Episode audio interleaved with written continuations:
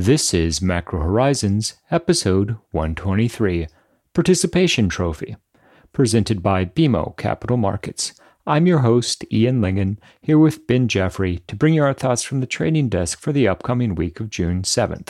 As we watch the post jobs price action, we cannot help but marvel at the fact a 559,000 monthly gain in non farm payrolls has triggered a Treasury market rally lending still further credence to Old Man Lyngen's sage advice that the key to happiness is lowering expectations, particularly around the holidays. Coal, the perfect gift for any season.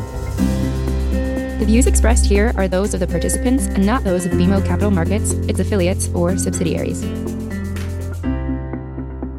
Each week, we offer an updated view on the U.S. rates market and a bad joke or two. But more importantly, the show is centered on responding directly to questions submitted by listeners and clients. We also end each show with our musings on the week ahead. Please feel free to reach out on Bloomberg or email me at ian.lyngen at bmo.com with questions for future episodes. We value your input and hope to keep the show as interactive as possible. So, that being said, let's get started. In the week just past, the Treasury market had a weaker than expected non farm payrolls report with which to contend, and the fact that the Treasury market subsequently rallied in the wake of the release speaks to the elevated levels of expectations as the U.S. economy continues to reopen and market participants focus on the potential for inflation to sustainably return to the system. We'll highlight that the labor market participation rate unexpectedly declined, which speaks to ongoing labor market slack. And while we don't ultimately expect this to begin to resolve until in person learning returns in September, the fact of the matter is, over the course of the next several months, we'll be watching to see if by simply reopening the real economy, the workforce is compelled to become re engaged with those frontline service sector jobs. It's been suggested that one of the key headwinds to re engaging sidelined workers are the enhanced unemployment benefits, which continue to impact roughly 15 million people. Fast forward to the expiration of those benefits over the next month or two in at least 23 states, and then the overall program in the beginning of September, and that will provide the most meaningful litmus test to workers' willingness to re enter the labor force, even if the vaccination program hasn't ultimately led to herd immunity. If the price action itself in the Treasury market has been anything, the best word is uninspired. The front end of the market remains contained to an extremely tight range that's a function of monetary policy expectations, and with two year yields somewhere between 10 and 20 basis points on an ongoing basis for the foreseeable future, that really puts the onus on benchmarks further out the curve to offer a reflection of investment sentiment. 10 year yields appear very comfortable in a range between 150 and 165. If anything, the jobs data will bias us to see the typical seasonal patterns come back into play, which suggest a grind even lower in Treasury yields from the current levels let us not forget how smoothly tapering talk has been introduced into the broader market discourse. We've heard from several Fed officials now suggesting that the time to begin discussing tapering has arrived, and whether that is at the June meeting or later this summer remains to be seen. Nonetheless, consensus expectations have coalesced around the idea that during Jackson Hole, Powell will float the unofficial trial balloons in terms of setting up the market for tapering. The official announcement will come in the fourth quarter, and the implementation will quickly follow as 2022 gets underway. What strikes me as notable is this is extremely consensus at this point, and still 10 year yields are closer to 150 than they are 175. More importantly, for the range trading thesis, the number of market participants calling for 2 or 225 10 year yields has quickly declined, and we can see that reflected in the forward market as well. So, Ian, I have a very sophisticated and refined question. What's up with payrolls? That's a question that I've been pondering quite a bit myself, although I might not have been able to articulate it quite as well. The fact of the matter is, we had a very strong non farm payrolls print for the month of May. Headline NFP increased 559,000, which led to a Treasury market rally. That's a bit counterintuitive, to be fair. But I'll point to the fact that the consensus was roughly 675,000. And more importantly, the unofficial consensus was a bit higher in the wake of the stronger than expected ADP print for the month of May, which was 978,000. The takeaway being that the market continues to hold on to the reopening reflationary narrative. And despite the fact that the data suggests that we're in for a more benign pace of jobs growth than what was suggested by the March print, which was roughly a million, including revisions, the fact of the matter is that the 2021 trade still remains reopening and reflation. My biggest concern is at what point does the realities of the economic data lead to a broad based capitulation that brings treasury yields closer to the bottom of the range rather than to the 177 level in tens, which I'm comfortable calling the upper bound for the foreseeable future. And additionally, the three month moving average of NFP is starting to materialize somewhere in the neighborhood of, call it, 550,000 jobs added a month. If hiring continues on that pace, that's going to represent a meaningfully slower recovery than what Powell hinted at a few months ago, which was that the Fed would like to see several months of a million plus jobs added. With total NFP still sitting roughly 8 million smaller than before the pandemic, that points to a much longer timeline to ultimately recover all those jobs. Now, sure, once kids are back in in person school, some of the enhanced unemployment benefits have started to roll off in September. There's certainly an argument to be made that we could see the pace of NFP accelerate, but for the time being, we still have 15 million people receiving some form of unemployment benefits and jobs gains that have not been able to meet expectations. So, really, in terms of the Treasury market, it certainly reinforces the upper bound of this trading range, which was set during the peak of optimism on jobs growth and inflation, and if anything, biases my expectation more to the downside as the summer plays out think it's also worth noting that within the BLS release, we saw an unexpected decrease in the labor market participation rate. Now, that did contribute to the fact that the unemployment rate declined, although it doesn't account for all of the move. Nonetheless, the labor market participation rate is more than a percentage point below the average that was in place before the pandemic, and that points to the ongoing dislocation in the labor market resulting from the COVID 19 related restrictions. One of my primary concerns as we continue to see the data underperform expectations was that, in fact, what we saw during the first quarter, where we had very strong stimulus driven retail sales and personal consumption on the good side, as well as a spike in hiring, that really represents as good as we're going to get for any three month period.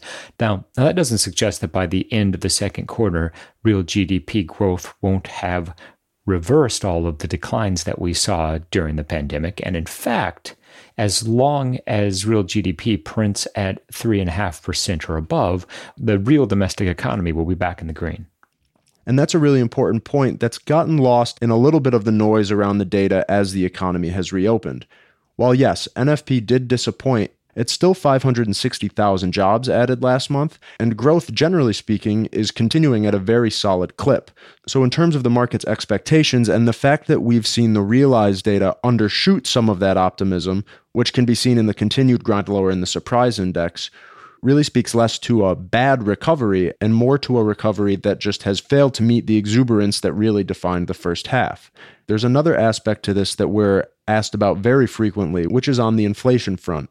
One can point to many examples of real inflation in everyday life, but yet the official data, and the one that the Fed pays the most attention to, continues to show a more muted inflationary environment. This is actually a question that we've received many times over the course of the years, and that is look at the core PCE and core CPI data, why is there such a disconnect between the official data and the sense of inflation that there is in the system?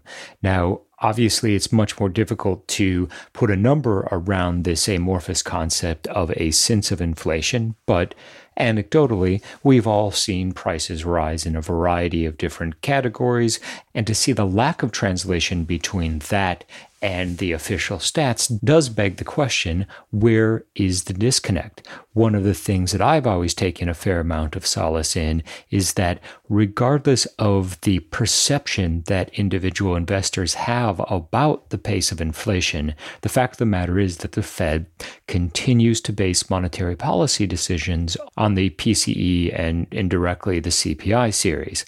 More importantly, if asked, given the range at which CPI is currently tracking, where would you put real inflation if it's not that number? Often the response is somewhere between 5, 7, 8% on an annualized basis. So, shouldn't the Fed be hiking? That's a great point. In fact, if we were running at 7.5%, 8% core inflation, the fact of the matter is we'd be in a recession still. And that's part of the reason that monetary policy makers are content to look at a much steadier measure of inflation that does adjust for some of the quality considerations. The classic is the F 150. The price keeps going up, but it's often a net drag on core inflation because the features and implied quality improvements are outpacing the actual price increases. Smartphones are another example of that. Frankly, given the transition between the brick cell phone that I first had and the smartphone that I currently do, the present trajectory suggests that pretty soon there will be an app that I can press to schedule space travel. Wait, you don't have that yet? Ugh. But before we head to the moon, this brings up another interesting topic on what the Fed, quote unquote, should be doing. An idea that's coming up with increasing frequency is if there is concern about inflation, financial excess, too easy monetary policy, is there a realistic probability that the market could force the Fed's hand into removing accommodation and bringing monetary policy tighter? Is there a world where the Fed would be comfortable with tighter financial conditions in this current paradigm where they've clearly shown a bias to keep financial conditions as easy as possible, volatility suppressed, and a monetary policy backdrop that's been nothing if not accommodative for a very long time? Well, Ben, I think there are two aspects to that question. The first is can the market tighten for the Fed? And the short answer is yes. We've seen that in real yields, and we've seen it occur in a way that the Fed has not responded to, which suggests a degree of comfort with tighter financial conditions within the context of relatively subdued nominal and still negative real yields. The other aspect of the question, and I think that this is the one that really divides investors, and that is can the market force the Fed's hand? So let's think about the dynamics. This would imply that the market pushes financial conditions so much easier that the Fed feels compelled to respond by tightening policy, which is arguably the opposite of what investors might intuitively want to do. For example, inflation's coming in, higher nominal yields make sense. That actually tightens financial conditions. We see the employment market eventually starting to heat up. That solidifies tapering expectations, which should increase rates. Again, tightening financial conditions, higher rates leading to a pullback in equity prices because inflation expectations are so high. That also tightens financial conditions. And so, in the context of forcing the Fed's hand, the market would effectively have to lower equity market vol. Check. Decrease credit spreads to historic lows. Check. Keep real yield subdued, decidedly negative. Check and establish an environment in which nominal 10 and 30 year yields are presenting a new conundrum because they're so low. So we're four for four. On average, yes.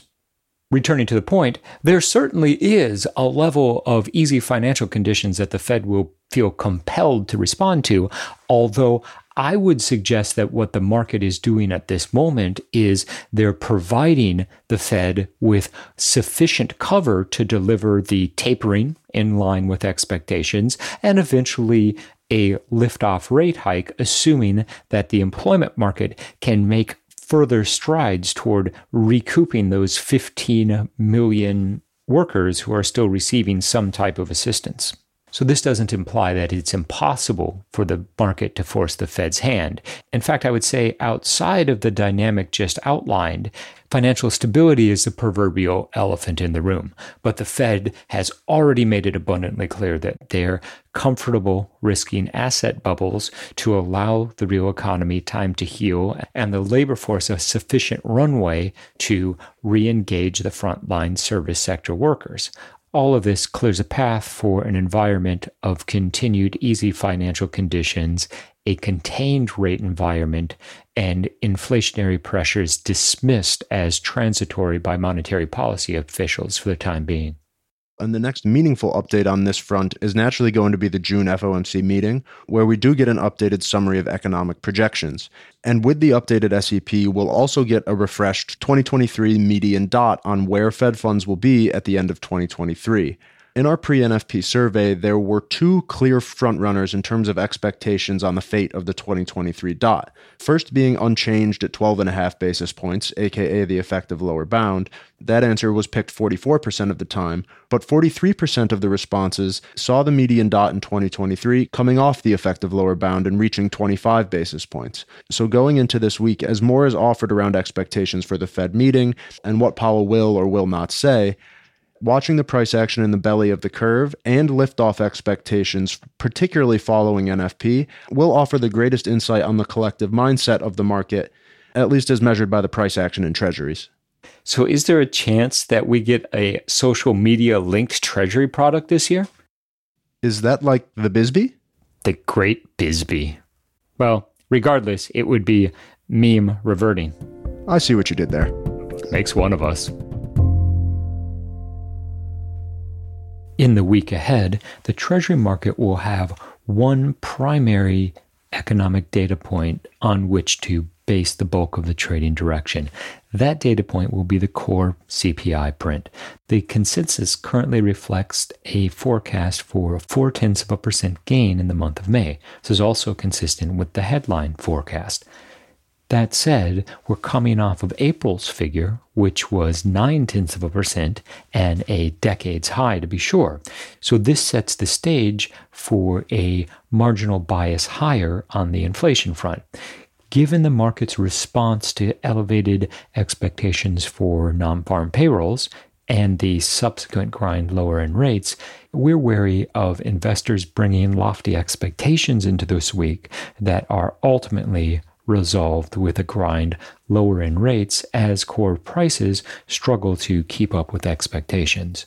That isn't to suggest that there are not pockets of inflation in the real economy. More importantly, we're content to concede that the disconnect between the sense that investors have of inflation on the ground, as it were, versus what ultimately makes it through to the core measures will persist. And this will contribute to a durable divergence between inflation expectations and the realized data. We're in a period where the realized data is catching up with inflation expectations. However, this will not remain the case indefinitely, and we ultimately see mean reversion on the consumer pricing front. Let's not forget that we do have three auctions in the week ahead. We have 58 billion three years, 38 billion 10 years, it's a reopening, and 24 billion 30 years, also a reopening. Given how well primary treasury issuance has been received, we've grown increasingly skeptical of the argument of bond vigilantes that there will eventually be an inflection point of supply that leads to a massive repricing higher in treasury yields. In fact, as we look over the course of the next several months, we expect that the unifying theme will be one of recalibrating expectations lower in terms of jobs growth and toward a more benign outcome in terms of the increase in consumer prices. Not that we won't see inflation, but rather it's largely priced in at this point. All of this suggests that we will continue a drift lower in treasury yields, and we suspect that in the period around Labor Day, 10 year yields will be a lot closer to 1% than they are 2%. And contemplating the shape of the yield curve, twos tens has remained a remarkably directional trade, and what's more telling is the spread between fives and thirties. As we saw in the wake of non farm payrolls, as the market rallied, it was a belly led event. This is simply a function of investors pushing out expectations for the liftoff rate hike timing, and as a result, we saw a steepening of 5s 30s any acceleration of liftoff timing expectations, presumably driven by a stronger growth outlook, will ultimately serve to flatten 530s in a very typical mid cycle response for the U.S. rates market. We've reached the point in this week's episode where we'd like to offer our sincere thanks and condolences to anyone who has managed to make it this far. And as we ponder what it will take to finally move the Treasury market from its current trading zone, we're reminded that capitulation is like a box of chocolates. Once it's finished, the regret sets in. Thanks for listening to Macro Horizons. Please visit us at bmocm.com backslash macro horizons. As we aspire to keep our strategy effort as interactive as possible, we'd love to hear what you thought of today's episode so please email me directly with any feedback at ian.lyngen at bmo.com. You can listen to this show and subscribe on Apple Podcasts or your favorite podcast provider. This show and resources are supported by our team here at BMO, including the FIC Macro Strategy Group and BMO's marketing team. This show has been produced and edited by Puddle Creative. This podcast has been prepared with the assistance of employees of Bank of Montreal, BMO Nesbitt Burns Incorporated, and BMO Capital Markets Corporation. Together, BMO, who are involved in fixed income and foreign exchange sales and marketing efforts. Accordingly, it should be considered to be a product of the fixed income and foreign exchange businesses generally, and not a research report that reflects the views of disinterested research analysts. Notwithstanding the foregoing, this podcast should not be construed as an offer or the solicitation of an offer to sell or to buy or subscribe for any particular product or services, including, without limitation, any commodities, securities, or other financial instruments. We are not soliciting any specific action based on this podcast. It is for the general information of our clients. It does not constitute a recommendation or a suggestion that any investment or strategy referenced herein may be suitable for you. It does not take into account the particular investment objectives, financial conditions, or needs of individual clients. Nothing in this podcast constitutes investment, legal, accounting, or tax advice, or a representation that any investment or strategy is suitable or appropriate to your unique circumstances, or otherwise constitutes an opinion or a recommendation to you. BMO is not providing advice regarding the value or advisability of trading in commodity interests, including futures contracts and commodity options, or any other activity which would cause BMO or any of its affiliates to be considered a commodity trading advisor under the U.S. Commodity Exchange Act. BMO is not undertaking to act as a swap advisor to you or in your best interests in you, to the extent applicable, will rely solely on advice from your qualified independent representative in making hedging or trading decisions. This podcast is not to be relied upon in substitution for the exercise of independent judgment. You should conduct your own independent analysis of the matters referred to herein, together with your qualified independent representative, if applicable. BMO assumes no responsibility for verification of the information in this podcast. No representation or warranty is made as to the accuracy or completeness of such information, and BMO accepts no liability whatsoever for any loss arising from any use of or reliance on this podcast. BMO assumes no obligation to correct or update this podcast. This podcast does not contain all information that may be required to evaluate any transaction or matter, and information may be available to BMO and or its affiliates that is not reflected herein. BMO and its affiliates may have positions, long or short, and affect transactions or make markets in securities mentioned herein, or provide advice or loans to, or participate in the underwriting or restructuring of the obligations of issuers and companies mentioned herein. Moreover, BMO's trading desks may have acted on the basis of the information in this podcast. For further information, please go to bmocm.com slash macro horizons slash legal.